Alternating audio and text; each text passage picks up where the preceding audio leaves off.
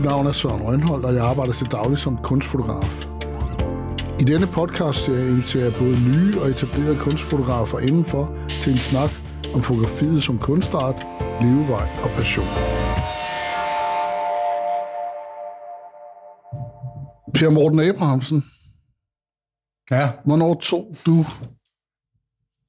dit første billede, hvor du sådan har en bevidsthed om, at, at du var fotograf? Oh, øh, ja. jeg havde en lang øh, amatørperiode fra, da jeg fik min første Spiderflix, da jeg var teenager engang. Øh, men det var nok sådan mere sådan en fascination af teknik og sådan noget. Og min far fotograferede, en kammerat, der fotograferede. Men altså, jeg, jeg tog mig ikke rigtig alvorligt som fotograf. Det gjorde jeg vel først på det tidspunkt, ikke? hvor alle mine andre uddannelser, jeg startede på, jeg startede på rigtig mange uddannelser, øh, kiksede. Og så var der en eller anden, der sagde, hvor fanden bliver du ikke fotograf? Så, jeg, nej, så sagde jeg, nej, det vil jeg sgu ikke, fordi så misser jeg også min hobby på en eller anden måde, ikke? fordi jeg opgav alle mine uddannelser. Og så gik jeg i lære, jeg var 3-24, Altså Hvor- mesterlærer. rigtig gammeldags mesterlærer. Og det var afsindig godt for mig. Altså, han var vanvittigt dygtig. Han var en tyran og rædselfuld på mange måder. Men han lærte mig det der, sådan, at tingene ikke kommer af sig selv, og det er hårdt arbejde. Og at tingene først er færdige, når man kan mærke de små hår rejse sig i nakken på en.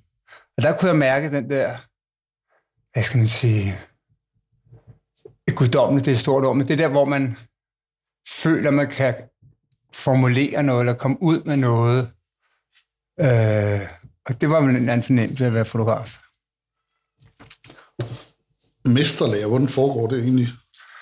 Altså, der lærer man at male baggrunden, og nu havde jeg været lærer som tømmer, så jeg byggede også en masse vægge.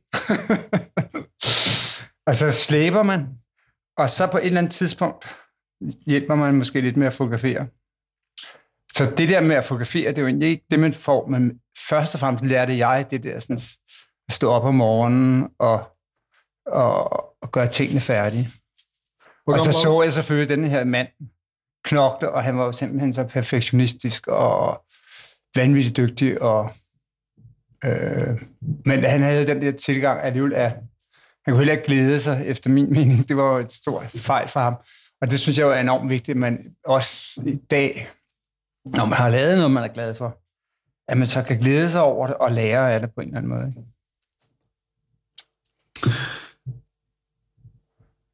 Det skal du lige sige noget mere om. Det bliver jeg nysgerrig på, fordi det er en ting, som er rimelig øh, universel, tror jeg, det der med. Øh, har du altid været god til at glæde dig over dine ting og lære af dem? Eller er det noget, der er kommet altså, med som, tiden? som regel er det jo mange gange den der store, det store sorte hul, når man har lavet noget, s- en stor udstilling eller en, en billedserie, som der er stort eller et eller andet. Altså, det ender jo mange gange i et sort hul i stedet for, fordi man, man står der, øh, og man ved godt måske, at man har lavet noget, der er godt. Men så skal man jo på en eller anden måde, hvor fanden skal så hen? Og kan man så lave noget, der er tilsvarende? Eller har man mere på hjertet, ikke?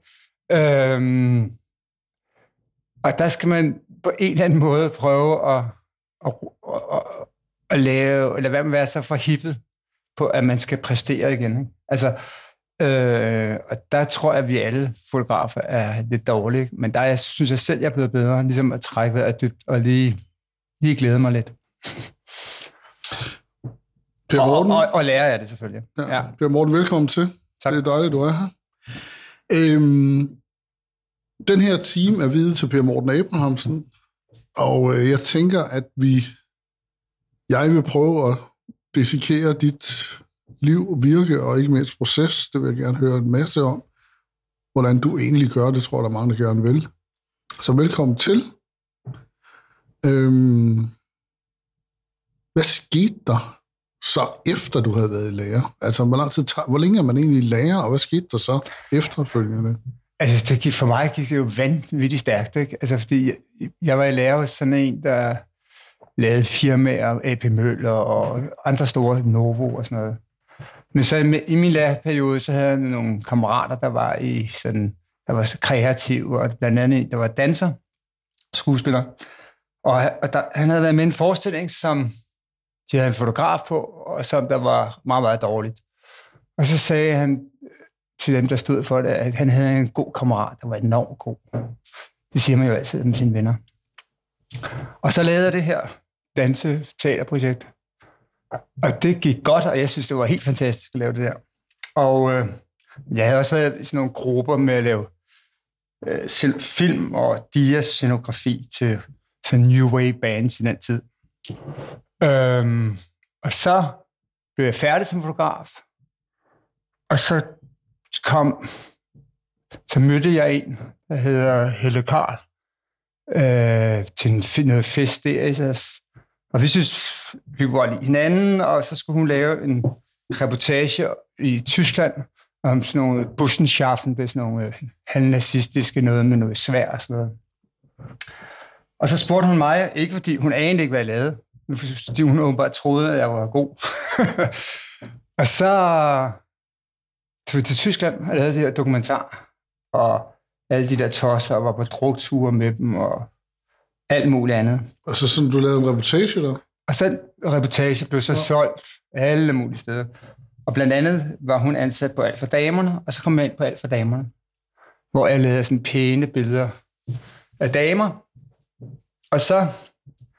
Hvad årstal er det her? Det aner det ikke. Det er midt 80'erne, ikke? Midt 80'erne, ja. Og så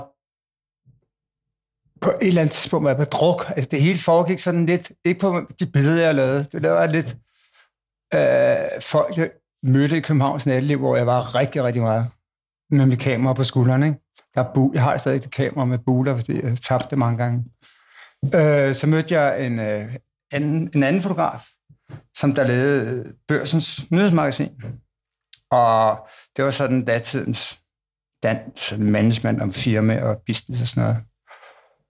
Og, det var et, et meget, altså det var sådan ligesom, det var virkelig et udpræget magasin, ikke? Altså, jo, jo, det var sådan stort. Og, alvorligt, det var sådan et, der Og mange penge i, ikke? Der var ja. nogen, der havde puttet rigtig mange penge i det. Ja. Og der var en fotograf, der ville holde op, og så sagde han, Per Morten, kom ind og sådan noget, ikke? Og så kom jeg ind og viste de billeder af min hund, og de der alt for damerne billeder og sådan noget. Altså, det var jo ikke sådan særligt, det var ikke nået særlig lang tid, hvis jeg ser mig selv i bagspejlet. Men de synes åbenbart, at jeg var meget rar og sådan noget. Og så sendte de mig ud til nogle job, og det lavede jeg meget, meget pænt efter bedste øh, skub, som jeg havde lært hos min lærermester med Novo-billeder og sådan noget.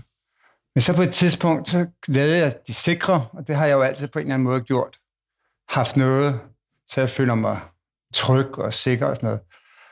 Og så lavede jeg sådan noget lidt flippet noget med nogle gule lamper, og nede fra gennem en glasplade med to opblæste øh, finansfolk. Og så kom jeg ind til, til bladet, der viste de pæne billeder her, de her dias her. Og så viste jeg dem her efterfølgende, og så råber, råber ham der Knud Andersen, eller hvad han Christian, det kan jeg huske. Knud Christensen hedder han. der var redaktionssekretær. Og kastede dem ud på gulvet og råbte, om jeg troede, det var Charlottenborgs efterårsudstilling. Og så var der en, der hed Gettler, som der tog dem op og sagde, de er måske meget fede. Og så kom de i bladet. Og så gik det afsindigt stærkt. Altså, så blev jeg hovedfotograf på Børsens Nyhedsmagasin i fem år. Og pres, som der det var det venstreorienterede magasin. Dem lavede jeg forsider på også i, i den Nå, periode. Nu, nu går det for stærkt til, ja, okay. fordi det var sådan, jeg så dig første gang. Der, lavede, der så jeg nogle fuldstændig... Der så jeg nogle billeder for første gang i et finansmagasin, som jeg ikke havde set før. Mm. Altså, det, var, det var sådan lidt et brud på etiketten, der skete der. Det, må, det er mine ord. Mm. Men jeg havde aldrig set et finansmagasin øh, håndtere eller bringe billeder af de her pengefolk, finansfolk, på den måde før. Så det var virkelig noget, man... Hvad fanden er det her for noget? Altså, øh, de må på en eller anden måde, der må sidde en eller anden visionær person, der tager stilling til, at det gør vi sgu det her. Det tror jeg også, der gjorde. Altså, og så tror jeg, at Altså, jeg var jo på det tidspunkt, der var jeg... Altså, jeg var vel ude på venstrefløjen på en eller anden måde, så det var også ret modigt af dem, fordi min tilgang til mange af de her erhvervsfolk, som der... Nogle af dem var meget, meget sympatiske og karismatiske og alt muligt. Og så var der jo hele den der sådan, øh, jubi-periode, som jeg kom ind i, ikke? Øh, hvor jeg synes, det var nogle opblæste narhoveder. Ikke? Øh, og det afbildede jeg jo på mine billeder og gjorde nar af dem og puttede dem i nogle komiske situationer, og, og de var jo frygtelige. De stod der selv, tilfredse og troede, at jeg guddommeligt gjorde dem det. Og jeg gjorde, hvad jeg kunne på at få nogle andre ting ud. Men jeg prøvede altid at lave nogle historier på en eller anden måde, nogle tilfældigheder og et eller andet, så der var den der underlige skisma mellem virkelighed og det iscenesatte. Ikke? Men altså, det var jo meget iscenesat. Ikke? Jo. Øhm, Men det var det ikke der, der ligesom... Altså, det var ligesom dit, hvad skal man kalde det, dit store gennembrud, det der skete i alt det her. Det var mit store gennembrud. Det var det, der formede dig, ikke? For den jo, jo. der iscenesættelse, som man så ser i den dag i dag kender dig for, den opstod vel der. Den, altså, men jeg er meget nysgerrig på, fordi du, du siger jo selv, at du gjorde nar af de her folk. Det, ja. Hvordan blev det modtaget? Altså, ja, det må have været... Altså, jeg mener, du var fandme hård ved de folk, du fotograferede, tænker man, ikke? Jo, de var ikke... Altså, var tænk sig, man tillod det på en eller anden måde, ikke? Ja, altså, det, nu, det var det jo ikke mig, der besluttede det. Men altså, jeg var jo også... Altså, når jeg kom ud til de her mennesker, så jeg havde jeg måske hørt en lille smule, hvem de var, og havde skabt mig nogle lille smule idéer. Ja. Det, de søvnløse netter, sådan har jeg jo altid haft, når jeg skal finde på noget, ikke? eller når jeg skal præstere. Og, og det er jo enormt svært i vores branche. Det er, man du kan ikke gå hjem og efterrationalisere og male eller tegne. Altså, du skal jo have det i ja. momentet. Ja. Øh, og så kommer man ud til de her mennesker, og, og det er jo sådan, kommer essensen, altså det at være portrætfotograf, som jeg jo nok grundlæggende er, så er portrætfotografiet, det er jo noget bredt. Ja. Fordi jeg laver jo som regel store billeder, hvor, hvor der også er miljø og historie og sådan noget. Det er, når man så kommer ud til de her mennesker, som man måske har fået at vide, at de er nogle klaphatter, så møder, kommer du ud og møder Handelsbankens direktør, som der er karismatisk og empatisk, der forholder sig til, jeg har babygyld ned ad ryggen og sådan noget. Ikke? Og så snider man det, og så laver man et billede faktisk. Pludselig laver nogle helt andre billeder af ham, som jeg egentlig havde forestillet mig, fordi jeg troede jo, Handelsbankens direktør, han var en grim satan, ikke?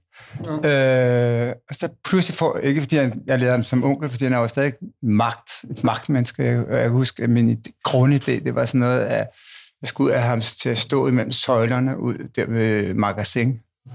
Det var Handelsbankens hovedsæde. Ja. Og jeg havde fået sat noget lys, og det fik jeg om også ud. Og så øh, fik jeg sådan en mand, der gik med der pustede blade til at gå ind foran, og det lignede fuldstændig som om, at hvad han, Joachim von And stod op i bjørnebanden og sugede penge ud. øh, med ham der, øh, der blev dernede. Altså, men øh, og tingene udvikler sig jo som regel altid. Det, sådan, det synes jeg jo er noget af det vigtigste for mig, det er, altså man kan en idé med, når man laver noget, men det er på en eller anden måde at suge til sig, hvad personen giver dig, og hvad situationen giver dig. Fordi det, jeg har fantasi, hvis jeg prøver at proppe det ned over folk, for det første passer det som regel til folk, og for det andet er det som regel meget, meget kedeligt, det jeg har i mit hoved.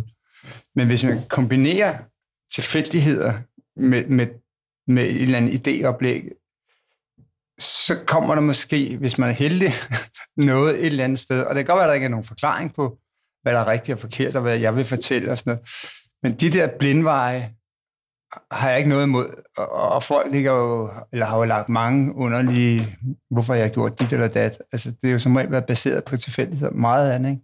Altså, eller appelsin i turban. Det var de der gaver, der kommer. Altså, det er jo også, du har jo aldrig taget billedet hjemmefra, det kan man jo se på dine ting. Det er jo også, Nej, det passer heller ikke, fordi altså, jeg er jo, jeg tror mere end mange, mange, altså, jeg har altid nogle små hjælpeløse tegninger. Og men, haft, ja. Men det har jo altid været, jeg har altid set det som en styrke til det. Jeg er godt klar over, at at du, der har været forberedelse hjemmefra, men du har stadigvæk også grebet de ting, der var i det. Det er jo det, der gør billederne så men bliver Morten, dine billeder, de bliver jo også øh, mere og mere krævende med tiden. Altså, de bliver mere og mere tekniske, og, og din iscenesættelse bliver... Altså, ligesom man kan se på dine billeder, at du får mere og mere øh, viden og selvtillid og indsigt i det, du gør. Så dine billeder bliver større og større. Altså, hvordan, øh, hvordan var det? Ej, jeg synes, altså ret tidligt faktisk brugte jeg meget udstyr. Altså, og det var jo nok baseret på, altså, både at jeg, altså det jeg engang har været lærer som tømmer, det er ikke noget med fotoudstyr at gøre, men jeg har altid haft sådan noget med mine hænder, og jeg troede faktisk, at jeg skulle ende med at være håndværker eller sådan noget. Øhm, og så lærte jeg jo i min læretid sådan noget med stort udstyr, og på den tid, var sådan stort, eller lys og sådan noget. Det var jo ikke noget, man brugte sådan i magasinsammenhæng. Øh, og jeg ved ikke, altså, jeg synes jo, det er sjovt. Altså, det er jo bare et værktøj. Altså, og hvis man kan bygge noget op med det ene eller det andet, om det er lys, eller mudder, eller vand, eller røg, eller vind, eller, altså, det er jo bare værktøjer til at forstærke den stemning, eller øh, den fortælling, man gerne vil lave. Ikke? Og, og, og så synes jeg også, jeg, altså, jeg synes, det er sjovt at bygge sandslotte, altså i min verden, på den måde, at prøve at, altså både instruktionen af folk, men også opbygningen rent teknisk, altså og helst ud i noget, jeg ikke er for god til, eller for usikker, ikke? Fordi når man er ude i de der usikkerhedsmarkner, ja. og der er altid noget, der går galt, ikke? så rykker man retning hele tiden. Og hver gang du rykker retning, jamen, så skal man gen overveje, eller genfornemme, hvad, hvad så? Altså om det så er mennesket, eller om det er udstyret eller lampe, der vælter, jamen så bliver man nødt til at forholde sig til, at nu har vi kun én lampe, eller, eller ti lamper, eller hvad fanden ved jeg. Øh, ligesom hvis mennesker, hvis man gerne vil have, at mennesker skal sætte vold ud, så pludselig sidder det store griner. Ikke? Jamen, det er enormt vigtigt, at man hele tiden ikke vigtigt, det er sådan et åndssvagt ord, men, men, men at gribe det der, sådan, og få noget ud af det. Altså, det er ligesom jazzmusik. Altså, hvis en laver en falsk tone, så skal den næste, han skal gribe den falske tone og bygge videre på. Ikke? Og så ender man faktisk ude i, i noget, som der er overraskelse for en selv. Altså, hvor man aldrig havde forestillet, at man skulle ende. Og det synes jeg jo er glæden ved at være fotograf. Når det lykkes selvfølgelig, det lykkes jo langt fra altid. Men jeg det ved ikke, jo rigtig mange gange. jamen, jeg, jamen, det, det ved vi jo ikke noget om, altså med, når vi nej, beskuer dit nej, arbejde. Men altså, jeg har altid undret mig over... Øh, jeg ikke undret mig, jeg, jeg, jeg vil lade mig prøve på en anden måde. Fordi du er ikke øh, som fotograf for flest, fordi du magter jo både at have en stor udstyrspakke og overblik, samtidig med, at du også har en menneskelig indsigt. Du kan håndtere de her mennesker. Din personinstruktion, hvad det så end er, er imponerende. Du, du får virkelig noget ud af de her mennesker. Du har, der er jo ikke den person, øh, der er jo ikke den person, øh, kulturpersonlighed, du ikke har fotograferet, eller skuespiller, øh, A-liste skuespiller, du ikke har fotograferet. Altså, bliver du aldrig starstruck, eller har du aldrig lidt af, og ikke at, altså, det, det ser ud som, at du virkelig mester det der, med at håndtere de her mennesker. Du, du er god til den. Er du, har du en god, er du en menneskekender? Det ved jeg ikke, men jeg tror ikke, jeg... Altså, det Altså, hvis man skal på en eller anden måde få et tillidsforhold, og det er jo enormt meget med et tillidsforhold til de mennesker, man skal fotografere, så tror, så tror jeg, at, at det er vigtigt at blotte sig selv på en eller anden måde. Altså, så når jeg skal fotografere folk, og, og jeg er usikker på noget, jamen, så må jeg tilkendegive, eller hvis jeg vil have folk til noget, så må jeg være ærlig. Fordi det er det, der ligesom er substansen, substansen eller fundamentet for at kunne bygge noget ovenpå, som der ikke skal være der sammen, når vi når til kælderetagen. Ikke? Øhm, og du skal altid kunne forklare dig på en eller anden måde. Altså, øhm, og jeg ved, det er jo ikke noget, der er kalkuleret, men altså, jeg er ikke særlig intellektuel, eller formuleret særlig intellektuel overfor... Altså, jeg er altså måske folk, jeg tror, hvis folk møder mig i de der situationer, så er jeg nok lidt naiv. Måske også. Og så det, at man har forholdt sig til ting, altså engageret i det, altså at jeg har lavet de her hjælpeløse tegninger, eller søvnløse, og jeg har tænkt over den her menneske, jeg skal fotografere. Altså, det tror jeg har betydning for forholdet til dem, jeg skal fotografere, fordi de, Lad mig komme det, med det værste, man kan komme, det er på en eller anden måde at kigge på folk, og så har man et eller andet med at prøve at putte ned om, men hvis du har hvis folk kan mærke, at du faktisk har tænkt på, hvem er de, og hvorfor, og hvordan og hvorledes, så føler alle folk sig fatteret på en eller anden måde, og allerede der er der en åbning. Ja. Lad mig komme med et eksempel. Altså, Trine Dyrholm har du fået til at stå inde i Faktas øh, kølemontre, helt uden tøj på. Mm-hmm. Det er jo ikke, når man sådan... Jeg kunne tænke mig at sidde med en lille flue på væggen, da du skulle hmm. overbringe en øh, spørgsmål omkring, øh, hvordan det her skulle foregå. Nu har jeg fotograferet Trine helt tilbage, hvor hun var lige startet på filmskolen. Øhm, så jeg kendte hende en lille smule, og så skulle jeg fotografere hende til et eller andet dameblad, Eurowoman, tror jeg det var. Og så havde jeg gjort det, og så skulle jeg par uger efter skulle jeg udstille på Frederiksborg Slot, hvor jeg havde en stor separat udstilling. Øh, og så spurgte jeg hende, om jeg ikke måtte lave et billede til den her udstilling. Og så øh, siger hun, jo, det kan vi, hvad, hvad, så, hvad, hvad skal vi gøre? Og så havde jeg jo arrangeret det her med den her dybfryser på en jalskade på Islands Brygge, ikke? Og hun kiggede på mig, du må da være svag på en eller anden måde. Hvorfor skulle jeg dog gøre det? Ikke? Altså, ja. der, og der hjælper det ikke noget, at du bare siger, det ville sgu da være meget sp- sjovt, spændende, eller hvad pokker man kan finde på, smart ord. Altså, der, og der havde jeg jo faktisk tænkt over det, at, at, at jeg altid har oplevet hende som naboens smukke, kølige, uopnåelige datter, ikke? Sagde du det til hende? Det sagde jeg til hende. Øhm, nå, okay. Okay. Det forstod hun godt. Øhm, og så lavede vi det her billede. Og, og, hun har vinger på også, husker jeg. Hun har også Bjarne Rises vinger på. Den har jeg smidt ud nu. Det har jeg ærget mig over. Nå, det er en anden historie. Øhm, den der med at brugt rigeligt. Øhm, og så, udover hun gjorde det, så fik jeg sådan en brugsmand til at bevæge sig rundt, som har også med i det. Altså, det der med at bruge stedet og få det til at leve, og få hende til at reagere på et eller andet. Altså, det er ikke noget, det er ikke, det er ikke noget jeg tænker, jeg skal gøre, men det er noget, jeg, jeg synes, jeg gerne vil have, der sker, kan man sige, grundlæggende. Altså alt, hvad der hedder ro og så noget, der er gået i stå, der, der, er jo, der er jo angst. Ikke? Der er nok en lille smule damp. Øhm. Nå, for jeg tænker, Nå, det er... men så, så er der meget, meget sjov inden historie på den, fordi så sagde hun på en betingelse, ville hun lave det her billede, det var, at det ikke skulle ud som sådan. Det må godt bruges på udstillingen.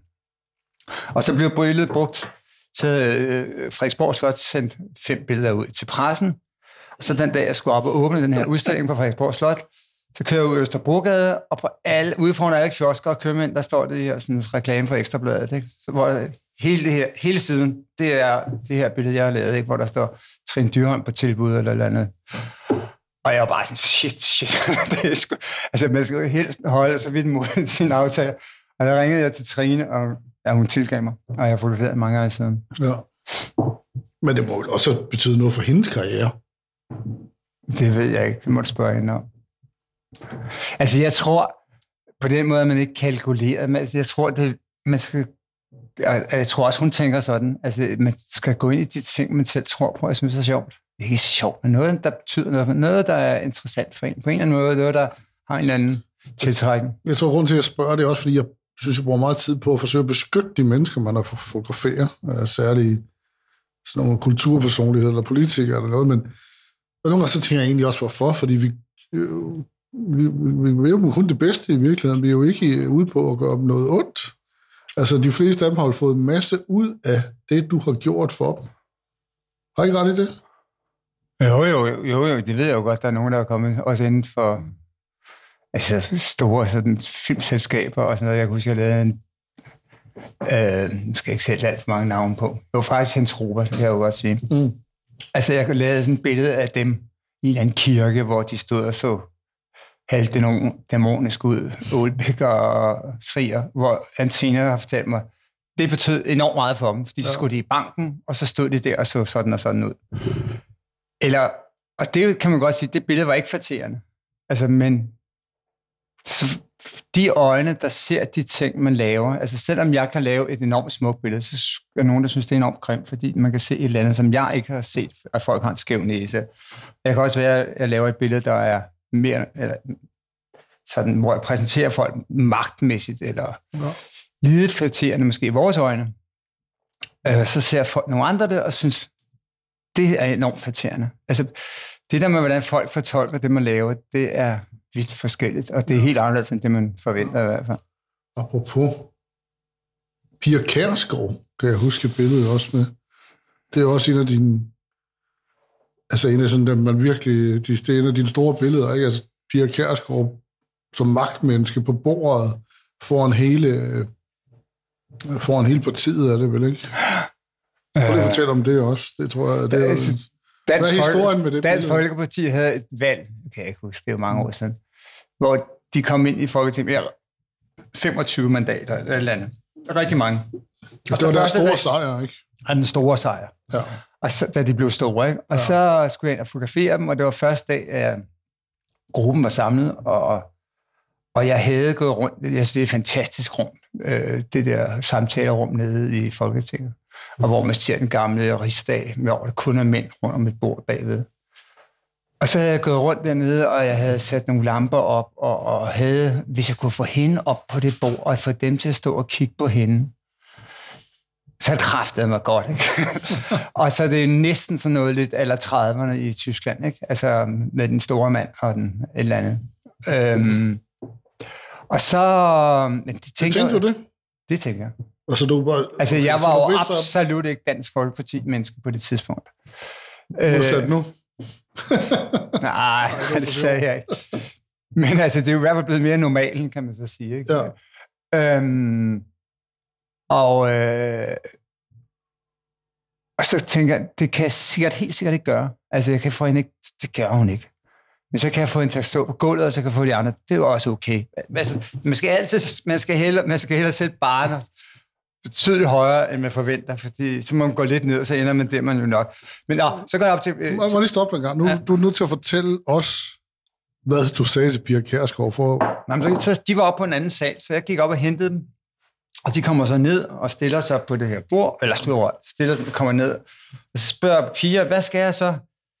Så prøver jeg at forklare hende, at jeg synes, hun skulle stå på det bord, og så har jeg den her, sådan, og det altid godt at have man skal øh, researche, det var også en gang, jeg husker, jeg lavede Nissen, som Peter den Store, ikke? Ja, alle de her mænd stod bagved omkring bordet af den gamle rigsdag. Det er maleriet, der er baggrund til det her billede, ikke? Ja. Og jeg synes, at nu har vi en kvindelig leder, og på det tidspunkt havde vi jo ikke mange kvindelige ledere for partier som sådan, i hvert fald ikke de der store partier. Øhm, og det, det kunne hun sgu egentlig meget godt lide. og, så, og så sagde jeg, men hvis du går op på bordet, så skal du huske at tage strømpesokker, så vi ikke ødelægger bordet. Altså, og det er jo selvfølgelig, kan man sige, det er manipulerende, og det er øh, adspredende folk og sådan noget. Det er det jo nok også. Og, og det og synes jeg jo er lidt sjovt. Jeg har jo altid været den der skolerekord i observationslokalet. Så hvis man kan lave lidt, hvad hedder det, lidt, spil, lidt, lidt spil op, eller hvad fanden det hedder, så, har, så kan jeg godt lide det. Det er altså, jo ikke noget galt i dig. Det ved jeg ikke. I skolen var det ikke så godt. Altså i mit, Nå, nej, i, i, mit, i mit fotograffag har det været godt, ikke? Mm. Øhm, og, den, og så stillede hun sig op der, og så, og så stod de jo alle sammen og kiggede på hende. På nær præsten, han kiggede i kameraet, ikke? fordi han skulle, ikke, han skulle kigge op på vor herre, eller han skulle i hvert fald ikke kigge op på, altså, det ved jeg ikke. Men det, der er så sjovt, det er, så, så jeg laver et billede, og så kører og ringer jeg for min Er der ikke nogen hunde også? Hunde? Nej, der er ikke nogen hunde på det. Nej, der er ikke nogen hunde. Der er ingen hunde. Der er kun Pia Kasgaard. Ja. Og så er alle de der hunde omkring hende, det er noget andet. Ja. Men øh, så ringer jeg til Børsens Snydsmagasin fra min kæmpe biltelefon og siger, yes, yes, jeg var simpelthen så stolt. Altså, jeg var, det havde jeg ikke regnet med det, altså slet ikke, at det var lykkedes. Jamen, lyssætning på billedet er også sublimt. Der er med været mange ting i spil der. Altså, laver Ej. du sådan et billede helt alene? Ja, ja. Wow. Nå, og så, og dengang var det jo sådan en kæmpe pro-generator, ikke? Altså, ja. der er ved at springe i luften hver gang. Nå, mm. så ringer jeg til og siger, at jeg har gjort det og sådan noget, og jeg var virkelig stolt. Og så, um, det skulle være et lille billede på side 7, så bliver det to opslag, forside, og så kommer det ud på CNN i hele verden. Mm. Fordi de havde stået bag mig, det havde jeg ikke engang lagt mærke til, og filmet. Ja. Øhm, og, og mit billede kommer i på CNN og sådan noget. Og så tænker jeg, hvad fanden er klog og kløgtigst der, ikke? Det er jo Pia Kærsgaard, og det er jo derfor for helvede, de er kløgtigere end alle de andre, eller var det i hvert fald ikke, til at på en eller anden måde sætte en dagsorden. Fordi de har sagt og gjort alt det der, men der ikke var i orden. De var også heldige her. De var også heldige, at du lige kom forbi, jo. Nå, jamen altså, hun har jo nok tænkt, det er måske lidt for meget, men det her, det rykker, så har hun sikkert tænkt, ikke? Eller det er, det er noget andet. Det overrasker, ikke? Ja. Og, og det med at lave billeder, der er det der sådan med, at der er noget, noget man ikke har set før, eller en overraskelse, eller et eller andet. Det er jo det, folk kigger på. Altså, hvis hun bare havde sagt, nej, jeg vil bla bla bla, et eller andet, jamen så det var, var bare lige et el for billede. Så, så, var det blevet lille, så var det blevet et lille billede på side 7, ikke? Ja. og det var jo ikke, fordi jeg var bedre eller dårligere, eller noget som hun. Men, men det var jo også en del af... Ja. ja. Var du utilpasset som ung? Øh, har tit tænkt på, når du taler om det på den måde? Ja, jeg var... Altså, jeg havde skolerekord i observationslokalet, og gik ud af den Hvad ene er skole. observationslokalet? Observation, det var sådan noget, når man ikke kan opføre sig ordentligt, så kommer man op i et værelse øh, ved siden af rektoren, hvor der var en eller anden, der skulle holde øje med en. Var det i København? Og Lømpe, hvor jeg kom fra. Ja. Øh, ja, så kørte jeg rundt i nogle biler her, også en gang imellem, så der ikke helt var min egen og sådan noget. Ikke noget i stadion, jeg arbejdede på et bilværksted. Jeg elskede biler, ikke? og jeg lå og race rundt i de der biler uden kørevogne. Altså, jeg lavede, jeg lavede mange dumme ting, men jeg havde det også sjovt. jeg havde det mega sjovt. Men altså, jeg, jeg blev jo ikke klog, fordi jeg var jo den der, der hele tiden var, øh, var Rasmus modsat, ikke? Men det gjorde du sådan set alligevel, kan man sige. Altså, dine billeder, de har da altid været båret voldsomt præg af en eller anden form for livsvisdom. Ja, så har jeg så fået den ud på... Jeg fik du noget Uden-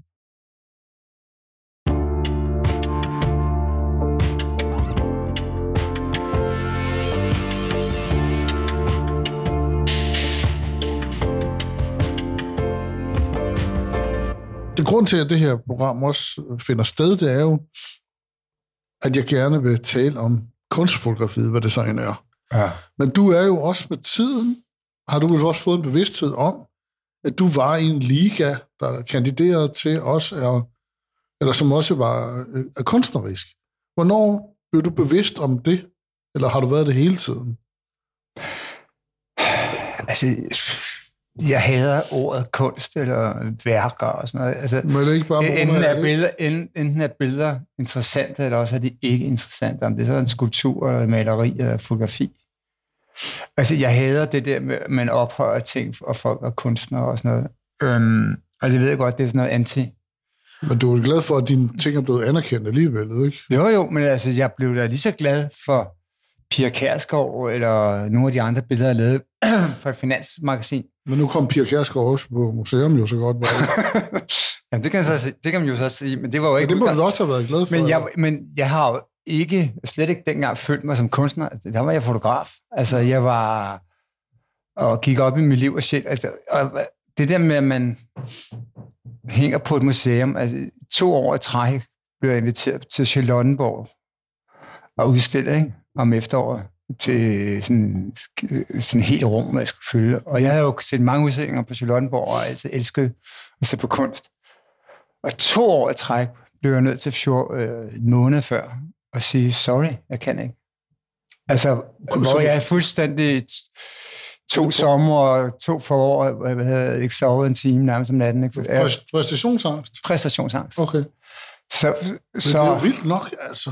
fordi havde for mig var ja, kunst jo, det var sådan noget, det er måske min, min morfar var billedhugger og sådan noget, det var og meget, meget asketisk og meget sådan Altså, du er ydmyg over for ordet, det er mere det. enormt ydmyg og enormt sådan, og, og jeg har lidt sådan, at det må tiden skulle vise, om, man, om det er kunst eller noget, der holder. Men det har den jo gjort. Mig bekendt har du også været på Ares, og du er ikke det museum, du ikke har været på. Så tiden Ja, har ja, vist ja, det. ja, ja, jeg, var, jeg var også... Hvad, hvad skal der til?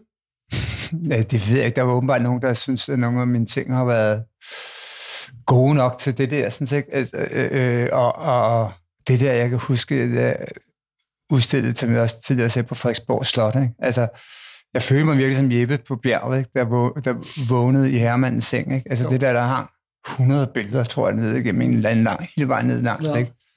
Og Det var, jeg følte mig virkelig som Jeppe, der vå- vågnede i herremandens seng. Ikke? Men det, det, det, du siger her, det er sådan også lidt, altså, det interesserer mig rigtig meget, fordi det er også meget grund til det her program, fordi altså, fotografiet i Danmark har jo aldrig været særlig anerkendt, men jeg føler lidt, det er, at det går den rigtige vej. Og du har jo også ligesom været en af, de her, øh, altså du har været en af dem, de store banerfører, ikke? Altså for at det går gået den vej. Øh, så det irriterer mig også smule, at du ikke vil anerkende det, vil jeg sige, ikke? Altså fordi, øh, jeg forstår godt din ydmyghed overfor Nej, men altså, kunst. det er jo ikke, en, det er jo ikke noget... Altså, da jeg var øh, starten af min, da jeg var i 30 eller sådan noget, der, der købte jeg et Big Brand-billede i London, ikke? Ja. Ja. Øh, signeret, fordi han var min store held. Altså, Ja. ja. jeg, dengang havde jeg jo rigtig mange store forbilleder, specielt Big Brand, ikke? Og det var jo et knode, og det hænger stadig hjemme på væggen, Ja, ja, i panserglas og, Ja. ja. anti-UV. Men, men, men jeg mener, jeg, Jeg kan huske dengang, at fotografiet ikke var velkommen på Charlottenborg, ikke? altså mm. på forårsudstillinger og sådan noget. Det, det kan jeg huske, jeg var resten over alt det der. Ikke? Altså, mm. Så det er gået meget langsomt med at få det anerkendt i Danmark på en eller anden måde. Ikke? Altså, det kan jo ikke være rigtigt, bare fordi man holder en pensel i hånden, altså hedder kunst. Det kan være, at alle fotografer har præstationsang, så ikke kunne nej, levere. Nej, pjat til side. Jeg synes, det er vanvittigt dejligt, at, at fotografiet er kommet ind i gallerierne alle mulige steder. Men ja. altså... Øh, er det ikke fair nok? Jo, jo, det er fair nok, men altså, det havde jo også sådan en bølge på et tidspunkt, hvor jeg, det var, var lidt kejserens nye klæder, ikke? at nu skulle vi have fotografi med os. Okay. På en eller anden måde. Og det synes jeg ikke altid var nødvendigvis på niveau, måske med, med noget af det andet kunst. Men altså, fotografiet har jo fået sådan en ny ting, efter alle folk har fået en mobiltelefon, og laver små videoer og alt muligt. Så er det gammeldags fotografi, eller printet fotografi, det har fået en anden status, ikke? Og, og, ja, det synes jeg faktisk. Ja. Og det synes jeg jo godt, at der er vanvittigt mange dygtige og interessante fotografer, ikke? men der er også meget hø, og jeg synes, der er... Ja, må, jeg, må jeg ikke lige spørge igen? Altså, jeg mener, nu har vi jo sådan nået en vis alder, så må du på en eller anden måde godt kunne kigge lidt tilbage og sige, var der ikke meget af det, os, der fanden hylde med os, var rigtig, rigtig godt, som jo. egentlig aldrig blev anerkendt. Jo, jo. Altså, det, det er netop det, jeg begraver altså, mest min øjenåbner i sin tid, ikke? det var jo, det, inden jeg kom i lære, det var jeg både i Lømpe stadig. Jeg husker, jeg var på Lømpe Statsbibliotek og så en udstilling af Kras Klemmen, som der var en af de første, som der blev respekteret som kunstfotograf flotte billeder, eller lækre billeder. Eller det, det er sådan nogle meget, meget sanselige billeder. Og det var sådan en for mig, at jeg gik derfra berørt. Og det var første gang, jeg oplevede sådan fotografiet som kunst, og, eller sådan noget, der berørte mig, og så kaldte det kunst, eller hvad ponger man kan kalde det. Øhm, så det var der jo allerede dengang. Altså, det er jo, det er jo helt tilbage i 70'erne. Nej, han var der jo ikke i 70'erne. start 70'erne. Øhm, der, der var det mig ikke mange. Der har sikkert været nogle andre, som jeg ikke kan navnene på. Ikke? Men, men, men jeg synes også, at folk har været i vores verden sådan lidt sådan, ja, men jeg laver kunst, og jeg, jeg er simpelthen så rasende over, at det ikke kan komme på museer her, det er det sted. Okay. Det synes jeg også på en eller anden måde er, fordi man laver et godt billede selv, så det er jo ikke ens, som jeg kommer på et museum. Men altså, altså, er det ikke også sådan, at bevidstheden om fotografiet i Danmark har været ringe, fordi der ikke rigtig findes nogen uddannelser, der kunne honorere en videreførelse af det? Altså ligesom svenskerne, altså der er meget bekendt kun en, der øh, altså Mette Sandby og et par stykker mere af nogle af dem, der ligesom har sat ord og skabt et sprog for fotografiet. Har vi ikke været enormt dårlige til at gøre det? Også er det ikke derfor, at vi har sagt så meget bagud? Altså der har ikke rigtig været en skole, der har ikke været et sprog, der ligesom øh, udfordrede fotografiet og, og, og gjorde det større. Jo, mås- mås- måske. Måske. Men altså, jeg ved ikke, hvad der er grunden, eller om det ikke er. Altså, udgangspunktet er selvfølgelig, hvis jo. folk skal give penge for noget, eller værdisætte det, der kommer på udstillinger og sådan noget, så skal det have en eller anden vedkommenhed. Og der må åbenbart have været et eller andet, så det ikke er vedkommende nok. Og så er der selvfølgelig helt den her investeringsside. Men det er først noget, der er kommet langt, langt senere. Altså at det her er, folk køber malerier og, velvidende, at det er Altså på gallerier? Ja, altså på der, gallerier, ja, at ja. det kan være en investering, eller det er i hvert fald ikke noget, der taber i prisen. Ja. Og fotografi er sådan en mere abstrakt størrelse, ikke? Ja. eller flyv størrelse. Ja.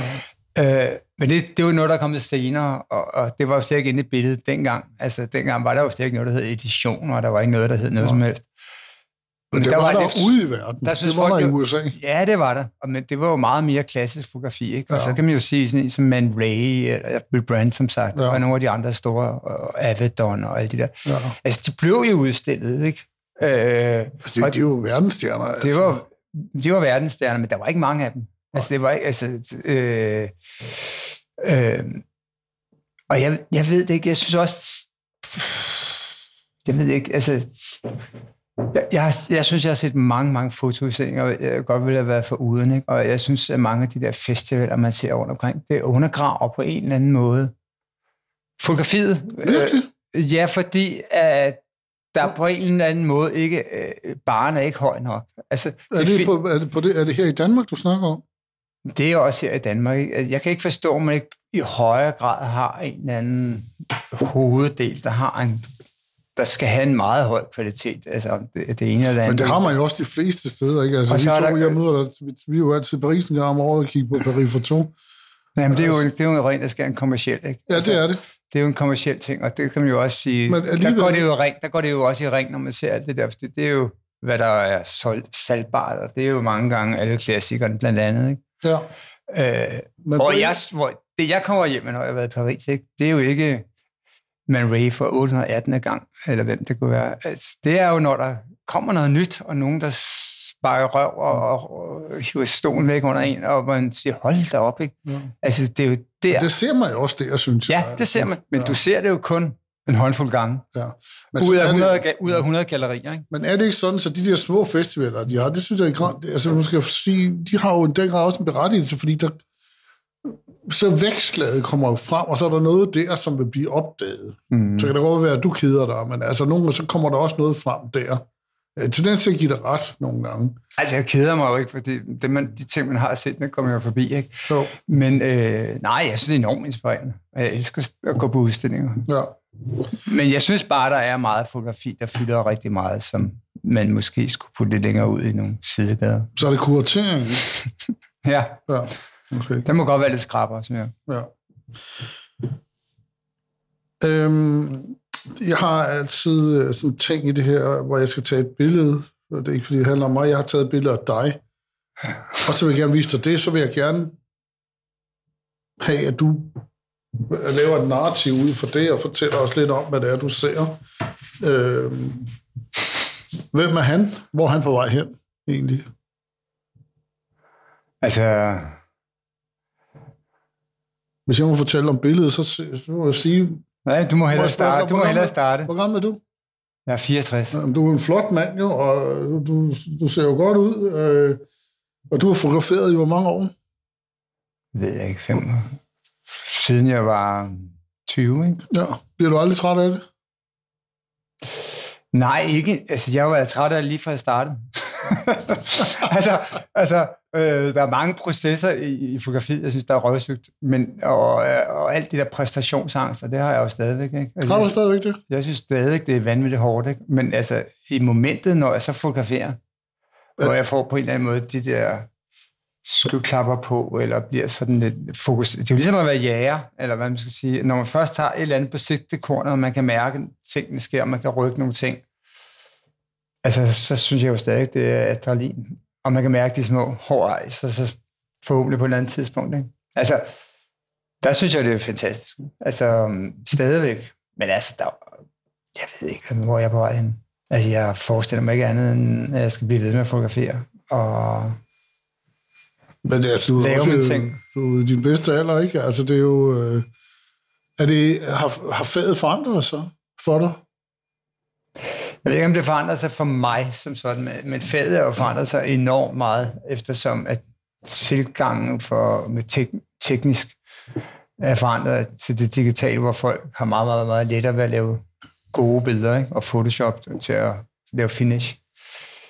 Øh, så konkurrencen er jo helt, helt anderledes, ikke? og specielt for opstarter må det være så enormt hårdt, ikke? fordi prisen, priser også er helt anderledes, og friheden er langt lavere, ikke? Altså, end jeg oplevede, da jeg startede. Øhm, altså, jeg håber, jeg kan blive ved med at lave det, jeg nu laver, og også udvikler mig. Altså, fordi hvis du, man gentager det, man gjorde fra den og den og den gang, så bliver det jo fandme kedeligt. Og det gør man jo en gang imellem. Men, men, men det er ikke det, man skal vokse på, og det er ikke det, man skal glæde sig over. Men hvis man ikke kan glæde sig, så mister man begejstringen og troen på, at man kan. Øh, og det der med at gøre, gøre noget ekstraordinært, og gøre det færdigt, og levere det, og det er det, der man ligesom skal stå på næste gang, man skal rode sig ud i noget, man ikke er god til. Ikke? Og, og det skal man. Det er det, der er sjovt. Altså, det er, det er at opleve og vokse på en eller anden måde i det, man laver. Ikke? Og, og, det, og hvor det er henne ja, i fremtiden, det må fremtiden. Det, Ja. det aner jeg ikke. Altså, jeg mener, du har lige fotograferet kongehuset. Det, mm. De har ringet til dig og spurgt, om du vil fotografere dem. Det er da alligevel noget, må man sige. Ikke? Altså, det, er, det var nok det sidste, jeg havde regnet med. altså, ja, jeg synes, det var vanvittigt modigt. Hvordan foregår sådan noget? Jeg, jeg, jeg, synes, øh, jeg synes, det var en vanvittig modigt af dem, øh, at få mig til det. Altså, øh, øh, ja, det er, hvad det foregår, så de ringer til mig og spørger. Ja. Og så ringer, altså, så tager du dig ind. Ja, nu, nu vil jeg ikke fortælle detaljer om alt muligt, hvad nej, nej. jeg har gjort derinde. Men altså, de, ring, de ringer til mig og spørger, om jeg vil fotografere dronningen, ikke? Og, og jeg holder en masse møder og research og ser på, går rundt både på Amalienborg og Fredensborg og kigger, hvordan vi kunne gøre det og så videre. Ikke? Ja. Yeah. Og så skal billederne laves på et andet tidspunkt. Og det der jo egentlig, jeg synes, der er meget pudset, det er jo ting, jeg på en eller anden måde går i ring. Ikke? Altså fordi i sidste ende er det jo ikke meget anderledes end alt muligt andet. Altså det er selvfølgelig dronning, og det er man meget forteret over, man, eller stolt af over, man skal gøre. Men, man bliver jo bag. Men, men det er jo stadig et menneske, der står foran en, og det er jo det menneskes øh, jeg bruger tit, det karisma, ikke? altså på en eller anden måde udstråling, eller, og det er jo ikke noget, man kan pådute eller lave lækkert lys eller en sjov vinkel. Det er ikke den måde karisma. Det er jo noget, der kommer på en eller anden måde, og det er alt afgørende om et billede med et menneske på, om det er holder. Så kan du have tusinde røgmaskiner og lamper, og øh, hvis personen ikke har noget, som der på en eller anden måde rører en, eller, så er det fuldstændig ligegyldigt. Og, og der er, når man så står i situationer, og folk skal fotografere dronningen, så er det jo fuldstændig de samme elementer, øh, der til, man skal arbejde på. Ikke? Og, og, og der er jeg jo, som i alle andre situationer, der er jeg et menneske over for et andet menneske, som ja, der, der skal løse den der gautiske knude, som der gudskelov gik op, ikke? Og, og, og det første billede, jeg laver af dronningen, og det jeg mener, at tingene er gået i ring, ikke? det er taget på Fredensborg Slotspark, ikke? Mm. Øh, med udsigt til Fredensborg, hvor jeg kørte op på knallert, øh, da jeg pirkede fra skole og tog øh, billeder med celluløse på mit Nikon, gamle Nikon. Ikke? Ja. Så jeg har billeder af mig selv med langt hår der. Ikke? så pludselig er det dronningen. Altså, det synes jeg jo er fantastisk, ja, at på den måde er ringen... Ja. Jeg håber ikke, at det slutter der, men ja, har du, har du, ikke, har du præstationsangst? Vanvittigt. Altså, da jeg kørte derfra, der var jeg... Der stank jeg, jeg kan huske, inde i bilen, det var sådan den der angsten sved af kroppen, fordi, som jeg også sagde tidligere, altså, du kan jo ikke... Du skal jo have det. Du skal jo kræfte have... Du, du skal jo have momentet. Ja. Øh, og det er millioner del sekund, og så er det væk. Og du kan jo ikke som en maler igen. Altså, du kan ikke gå hjem og lave male, hvad du ja. synes, eller husker, ja. eller kunne tilføje. Det hvor, lang, hvor lang tid fik du? Det kan jeg ikke huske præcis. Nu gjorde jeg det jo nogle gange, ikke? Nå. Øh, det ved jeg ikke. Nogle timer. Ja. Og, og du gør det, du er altid helt alene? Nej, der har jeg en hjælper på. Der har jeg en assistent på. Ja. Ja. Okay. Altså, jeg har en fast assistent, og det har jeg altid haft, lige ja. siden jeg startede stort set. Øh, nej, ikke, der havde en lærling engang mellem dengang. Ikke? Mm. Nej, ikke lige fra starten, men i mange, mange, mange år. Men nu er det på deltid eller på ja, ja. kvarttid, halvtid. Ja. Efter børsens nyhedsmagasin Årene og Pres, mm. som jeg tager lidt som en tid i din karriere, så kom der en ny tid. Hvad, hvad skete der der? altså, det, så noget kan jeg jo huske jo ikke huske. Bjarne Ries med vingerne, var det efter? Ja, det tror jeg. Ja, ja det var efter. Og du fortsatte med at være i sensat, men det var fik ligesom en ny, en ny, øh, en ny stemning over sig. Du lavede jo også øh, med billeder med mælk, og altså hvor de der billeder med brystvorten, når der kommer mælk ud af. Og, ja, ja. ja. Altså, øh, jeg, jeg, kan ikke huske bogen, hvad nu bogen hedder. Den hedder, øh, det kom i en bogform. Karisma. Ja. Og karisma var jo for mig den det er jo, De billeder er jo eminent, altså. Altså, det var jo... Belly med barbwire over hovedet. Og, ja. ja. Jamen altså, jeg ved, jeg, altså, jeg ved ikke, om mine billeder i dag er genkendelige, det er et billede, jeg har lavet, men altså, jeg tror, at det, jeg prøver mange, mange gange, eller prøvet mange gange i mit, mit liv, at skifte retninger. Altså, og jeg synes, jeg prøver at gøre det radikalt, ikke? mange gange. Ikke? Mm. Øhm, og så kommer folk bagefter og siger, jamen det ligner jo det ligner, det, det ligner jo Per Morten-billedet, ikke? Øh, så er jeg jo egentlig lidt skuffet, ikke? Øh, fordi jeg synes, jeg har gjort mig rigtig meget umage for at prøve at skifte retning. Men man kan jo ikke være andet end sig selv. nej, nej, og, og det er jo selvfølgelig også, på den anden side, jeg er også stolt af det, ikke? Eller det der et certifikat, Men, eller et eller andet fingeraftryk på, alligevel på det, man laver, ikke? Men jeg altså, forstår godt det der med at være bange for, at, åh, laver han stadigvæk det der. Men hvad, jeg, jeg tænker tit på, kan jeg vide, om Avedon også har tænkt det? Det tror jeg sgu ikke, han har. Er det ikke bare, fordi vi bor i et lille land, man bliver så pisse bange for, at, at folk de synes, man laver det samme hele tiden? Nej, det, det, det, det er ikke kun over for folk, jeg gør, har den der, sådan, det er lige så meget over for mig selv. Er også over for sig selv. At jeg har det der, sådan, at jeg... Tror du, Evidon godt kan lide, Jeg kan godt lide at, at, at, at bruge øh, Triers øh, altså, dogme på nogle benspænd, som der gør det sværere for mig selv, og hvor jeg så gen, øh, gentænke mig selv, hver gang jeg skal lave et billede. Det ikke hver gang. Og, og det tror jeg er udviklende for mig. Jeg tror også, det er godt for min fotografi. Ja. Så det er mere sådan en personlig forfængelighed af, af, af jeg vil håbe, at jeg rykker på en eller anden måde. Ikke? Men altså, så vi tilbage til det der be, be, mælkebillede. Ja. Altså, det er, jo, det er jo virkelig lavet som en kommersiel uh, Bailey-reklame, uh, hvor et eller andet reklamebureau uh, havde en konkurrence, og spurgte mig, og jeg tror ikke, tre-fire andre, jeg kan ikke huske det, det var det meget, og det så, om vi ville lave en Bailey-reklame. Øh, og jeg sagde, nej, det vil jeg ikke, for det der med at stille op i konkurrencer, det er altid nægte, fordi man risikerer ikke at vinde. og den bedste måde at ikke at, tabe, ikke at tabe, det er jo ikke at stille op. Ikke? Nå, men så få dage før øh, øh deadline, så ringede jeg til dem, jeg, jeg har en idé, jeg vil gerne lave det. Og så lige pludselig kom jeg til at tænke på Bailey, det havde jo den der sådan, øh, søde, søde smag, som, øh, hvad hedder det, modermælk. Så det er jo en, det er udgangspunktet for det her billede. Ikke? Og så fik jeg fat i en model aften før, at der var et hus, der skulle rives ned øh, inde i gården, der hvor jeg havde atelier dengang. Og så næste morgen, altså ideen kommer hen aften dagen før, og så næste morgen laver jeg det her billede med den her model, og egentlig skulle hun have haft sådan en afro maske på. Det havde man også til at starte. Og jeg havde lavet et stykke bøjet stoltråd med maling, løb ned til at lave en Og det er sådan, det lavede? Og jeg rykkede rundt på den der. Ja, det er helt analog.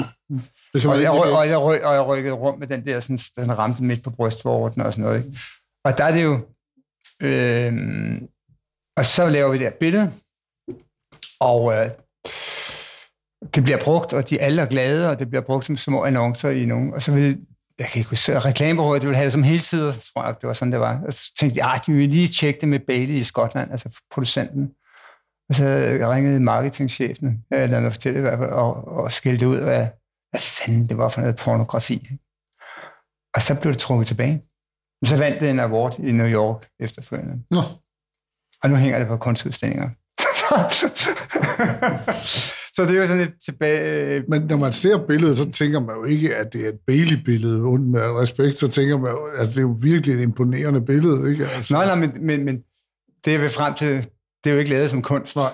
Og øh, det er lavet som, det er en reklamefotograf, ja. der laver det her. Ja. Ikke? Altså, ja. øh, og, og der, der tror jeg jo også, som jeg også snakkede om tidligere, det der, man faktisk har en eller anden motor, eller en eller anden, et eller anden grund til, man laver tingene. Ja.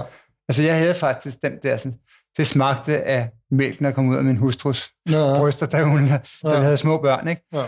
Altså, det er altid meget... Altså, det er godt at have noget at bygge ovenpå, på en eller anden måde. Ja. Men jeg har altid... Øh, jeg ved ikke, hvad du tænker. Jeg har tit været... Det der med kunstbranchen har tit...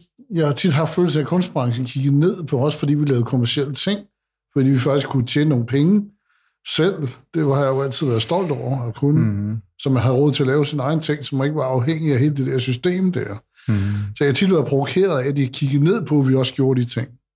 Åh, oh, jamen altså, har, du jeg... haft, har, har du haft det lige sådan, eller hvordan altså, har jeg har haft det? rigtig, rigtig mange, der har sagt til mig, om jeg ikke skulle se at droppe alt det der kommercielle der. Hvad, hvad tænker du om eller, det? eller pengejob. Det er fuldstændig langt. Så, eller, og, og, eller lave mode for den sags skyld, og, og Ja. ikke alle de der direktører, ikke? Ja. Og, og, eller hvad jeg har gjort. Og så er jeg bare sådan, ved- I hvad? Altså for mig, hvis jeg har fotograferet en anden dybt øh, karismatisk, vemmelig, det går, eller det modsatte, direktør, og jeg har fået ham til at gøre noget, ja, vi kan tage det billede, jeg nævnte før, med, med Handelsbanken, eller noget andet. Ja. Det er da langt mere tilfredsstillende for mig, end jeg har fået en model, der jeg kan få til alt, fordi jeg betaler hende for det. Mm. Altså, jeg synes, det går an på, hvem man er, og hvad man er for en æstetiker, eller hvad, hvad. men branchen som sådan, de respekterer ikke, eller de gjorde i hvert fald ikke. Altså, øh, hvis du er kunstner, eller kunstfotograf, så er det upassende, at du gør de der ting. Men der har jeg ligesom, Vil du ikke sige, det er gået over i dag? nej, Det det synes er jeg. det ikke. Ikke det, det er gået noget Hvorfor? år, det er Men gået jeg noget synes- år, men, men jeg synes stadigvæk, det er sådan, det er ikke, du er ikke en sand kunstner i nogens øjne. Grotesk sludder. Ja, det synes jeg også, der. Men altså, Altså, hvad, hvad fanden så med Avedon og Newton og hvad de hedder alle sammen? ja, Rembrandt. Hvad? Altså, øh, Ja, Rembrandt. hvis du tager Velasquez, Ja. øh, og nogle af de største Ja. ja. malere i verden, øh, Goya, og, Mm. de lavede ikke andet. Ja. De lavede bestillingsværker for Ja. Konger og dronning og Krøyer har jo sådan set også gjort, ikke? Og- Krøyer og Ja. alle de der store øh, kunstnere. Så kunstnere derfor med stort K. er jeg rimelig træt af at høre på alt det røv. Det er også. det, jeg synes, det er det vildeste røvl, det der. Men jeg, jeg må sige, øh, det her er virkelig, altså det, det, det, det har jeg haft meget svært ved at forstå. Altså, og det har den der i dag, når jeg møder det, at det skulle devaluere ens arbejde. Altså. Og jeg mener også, tit har man også haft den glæde, at man har måttet opfinde nogle ting for at honorere noget, ligesom du taler om dit Bailey-billede, som der så er kommet noget andet ud, altså du har bidraget med noget andet den vej, ikke? Nå, jamen jeg har også... Så, så øh, har jeg jo haft en masse kunstprojekter, eller projekter, sådan har det jo altid været. Jeg har altid eksperimenteret, og så er tingene udviklet, så har man gået og lavet nogle billeder til skuffen, og så er det senere hen måske blevet til en udstilling. Ja. Øhm, eller egne projekter, ikke? Altså, hvor nogle af dem er måske langt ude i, i nogens kommersielle sammenhæng. Men, Ja. men der har der været mange eksempler på, at så har der været nogle kommercielle, der har sagt, Per Morten, det der langt ude, du lavede der med den der underlige teknik der, tror du, det er noget, vi kan på en eller anden måde komme videre med i den her kommercielle sammenhæng? Ja. Så det har jo faktisk haft en synergieffekt. Ja, det ene har begge veje. på det andet. Ja, og, og skal vi sige, mig som kommersiel fotograf som sådan, har jo udviklet mig i kraft af, blandt andet, jeg har haft alle de der personlige projekter, ikke? Som, Altså- som, hvor jeg ikke har været... Altså, Det der, det er bravo for det, du siger. Det, jeg har, det er det samme, altså jeg mener, det der, det er et godt partnerskab, du har haft der. Det, det, det, det, det, det er meget præcis, det du siger der. Det, det synes jeg er en rigtig god historie. Bare og, så har man, og- så er der jo mange, der siger, Per Morten, men når du så laver de der sådan, kommersielle ting, kan du, det er da utilfredsstillende. Øh, Hvorfor kan du holde ud bare at lave, altså jeg laver, jo også tæt på portrætter, Ja, ja. sådan, øh, og det har jeg det enormt godt med i gang imellem. Mm. Og fordi det kan jeg, og, og, og, og det er meget sådan hudløst, og, og, og, og der skal man have noget helt andet frem, ikke? fordi det er jo noget med, med på en eller anden måde, man skal have, få den der overraskelse, eller det der andet ud af et menneskes øjne og ansigt og alt det der, Ja. ja. end at lave de der store billeder. Men, men jeg har jo ikke, når jeg står- og laver sådan nogle billeder der, så har jeg jo ikke den der øh, øh, fandme voldsked, at jeg, han også skal have en masse døde høns ind over og sådan noget. Ja. ja. For det, det kan jeg måske få lov til at lave i en anden sammenhæng. Ja. Hvor, så jeg har ikke det der behov, uddækkede behov. nej. Per Morten, foran der ligger en bog. Mm-hmm. Kan du ikke fortælle om det billede, der ligger slået, den ligger slået op på? Øh, jo, Hvad er det for en bog? det er en bog, der hedder Monkey the Lake and Other Lies. Monkey, the Lake and Other Lies. Ja.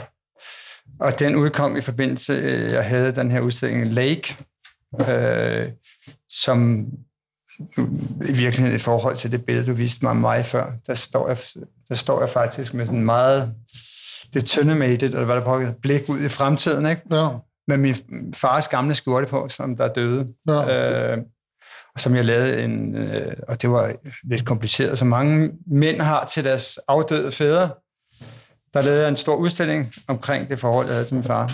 Øh, og der kom den her bog, og der kom også nogle andre projekter i den bog. Og der kom blandt andet det her projekt, der hedder The Monkey, øh, som jo slet ikke er lavet som projekt som sådan. Altså, og det er en helt anden boldgade, end det, jeg plejer at lave, for det, det er faktisk min familie og mig selv, der er på de her billeder. Og hvis der er noget, jeg har været, hvad skal man sige, privat omkring, så er det mig selv og min familie for den sags skyld. Men vi skulle til USA på tur øh, med børnene, og det var sådan noget, der kostede mange penge, og og jeg tænkte, hvis jeg kan lave et lille billede et eller andet sted i USA, kan jeg trække noget af det fra? jeg er ren revisortænkning. og så, og så gik jeg, så fandt jeg den her maske, som der faktisk er min søns. Det, det er sådan en halvabe monstermaske. Og puttede ned i min kuffert og tænkte, nu se, hvad der sker. Ja, eller jeg lagde den vagt ned, og så kom vi til New York, og så tog jeg et billede af min datter, der stod ude på Brooklyn Bridge med sine forskellige sokker på. Øh, og så oplevede jeg jo faktisk, at hun, øh, eller at det, altså hvis det, min datter ikke havde stået, at den her maske, den tilfører og det her billede, ikke bare et, et menneske, der står med maske, men en helt masse andet, fordi man oplever det fuldstændig anderledes, og folk tillægger det en masse historier og en selv. Men de er jo også blevet, de er jo vilde, de billeder. Altså. Og, og, og, og det synes jeg faktisk var enormt interessant. Altså, selvfølgelig er det min datter, der står der, men det er også alt muligt andet, og man overfører selvprojekterer, er det det, der hedder? Selvprojektioner. En masse ja. til det her monstermaske der. Ja. Det gør jeg i hvert fald, ikke? Altså, og det der med aben altid følger med, altså, det er jo det der, man... Ja, nå. Og så tog vi rundt i USA, og de der stakkels børn, de skulle jo opleve deres far til den der maske på, eller give alle mulige mennesker den her maske på i alle mulige... Hvordan tog folk imod alt det der? Altså, folk var jo generelt meget søde, men altså, mine børn havde mig jo. Altså, fordi at de synes, det var top pinligt, ikke? Altså, øh, også fordi det var jo ikke bare sådan, øh, så står vi bare der, nej, det skulle også bevæge sig, og der skulle også ske noget, og vi skulle også se, hvis der gik nogle mennesker forbi, hvad, ske, hvad reagerede de, og bla bla bla. Og det toppet, øh, det var foran Voksmuseet, det var dengang Obama var præ- præsident, ikke? der stod øh, stor øh, skulptur af Obama uden for Voksmuseet i Hollywood. Mm.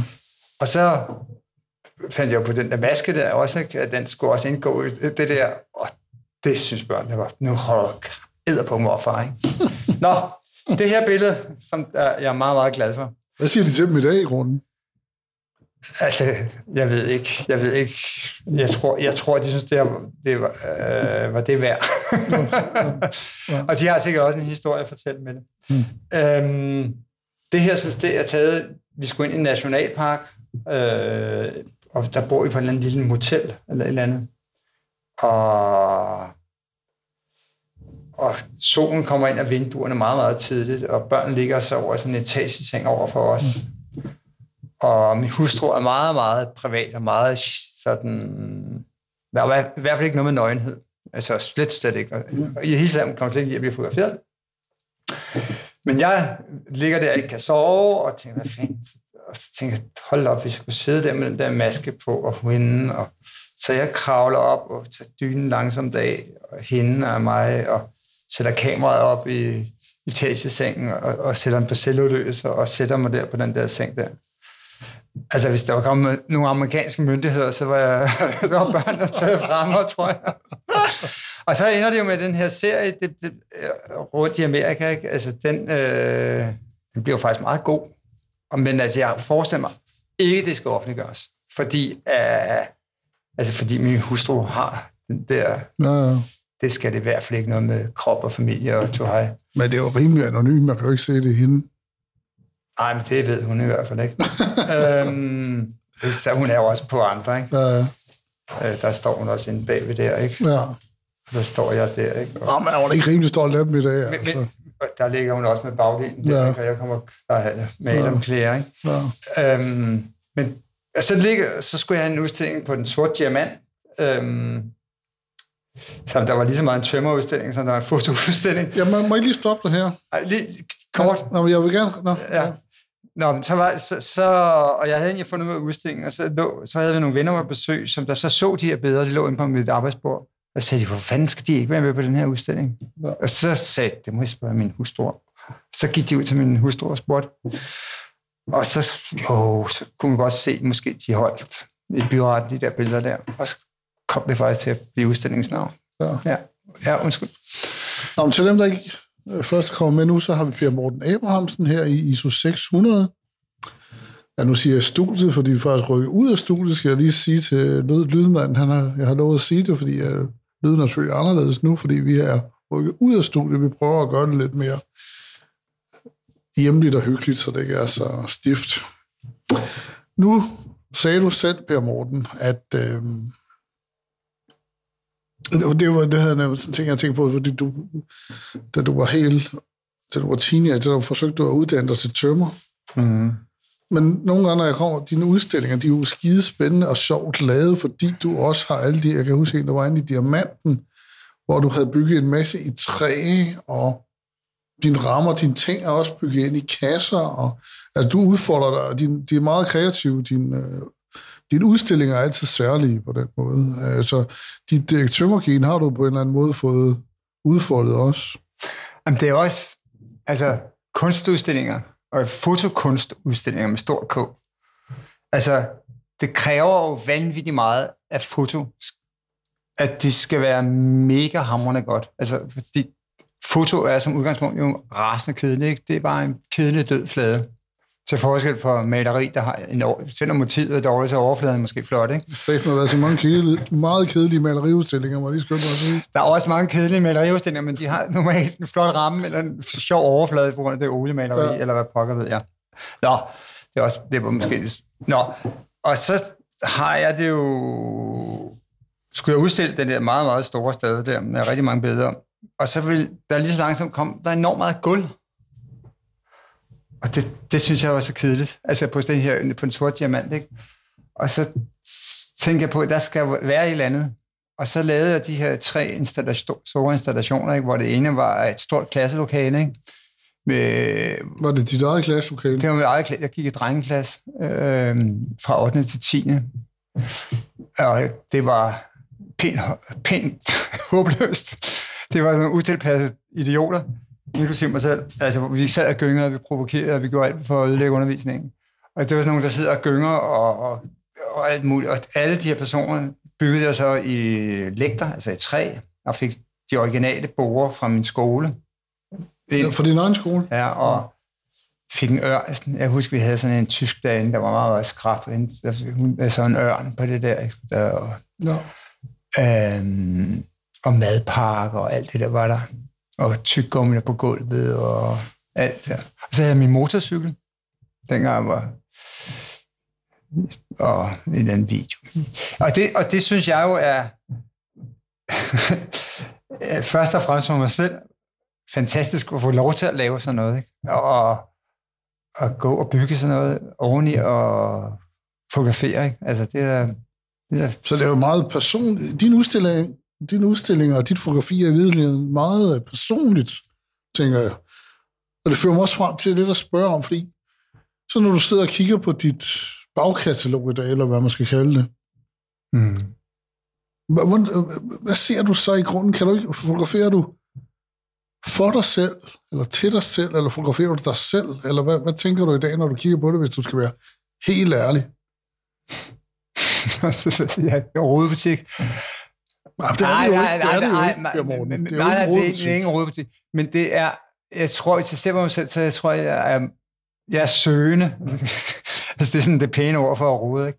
Altså, øh, og det synes jeg faktisk, jeg, jeg, jeg har været i min karriere, hvis man kan sige som sådan, det er, at jeg har prøvet at gå og finde et eller andet. Lede, lede og, og søge, og, og så har jeg fundet noget, der jeg har kunnet... Så lede efter hvad?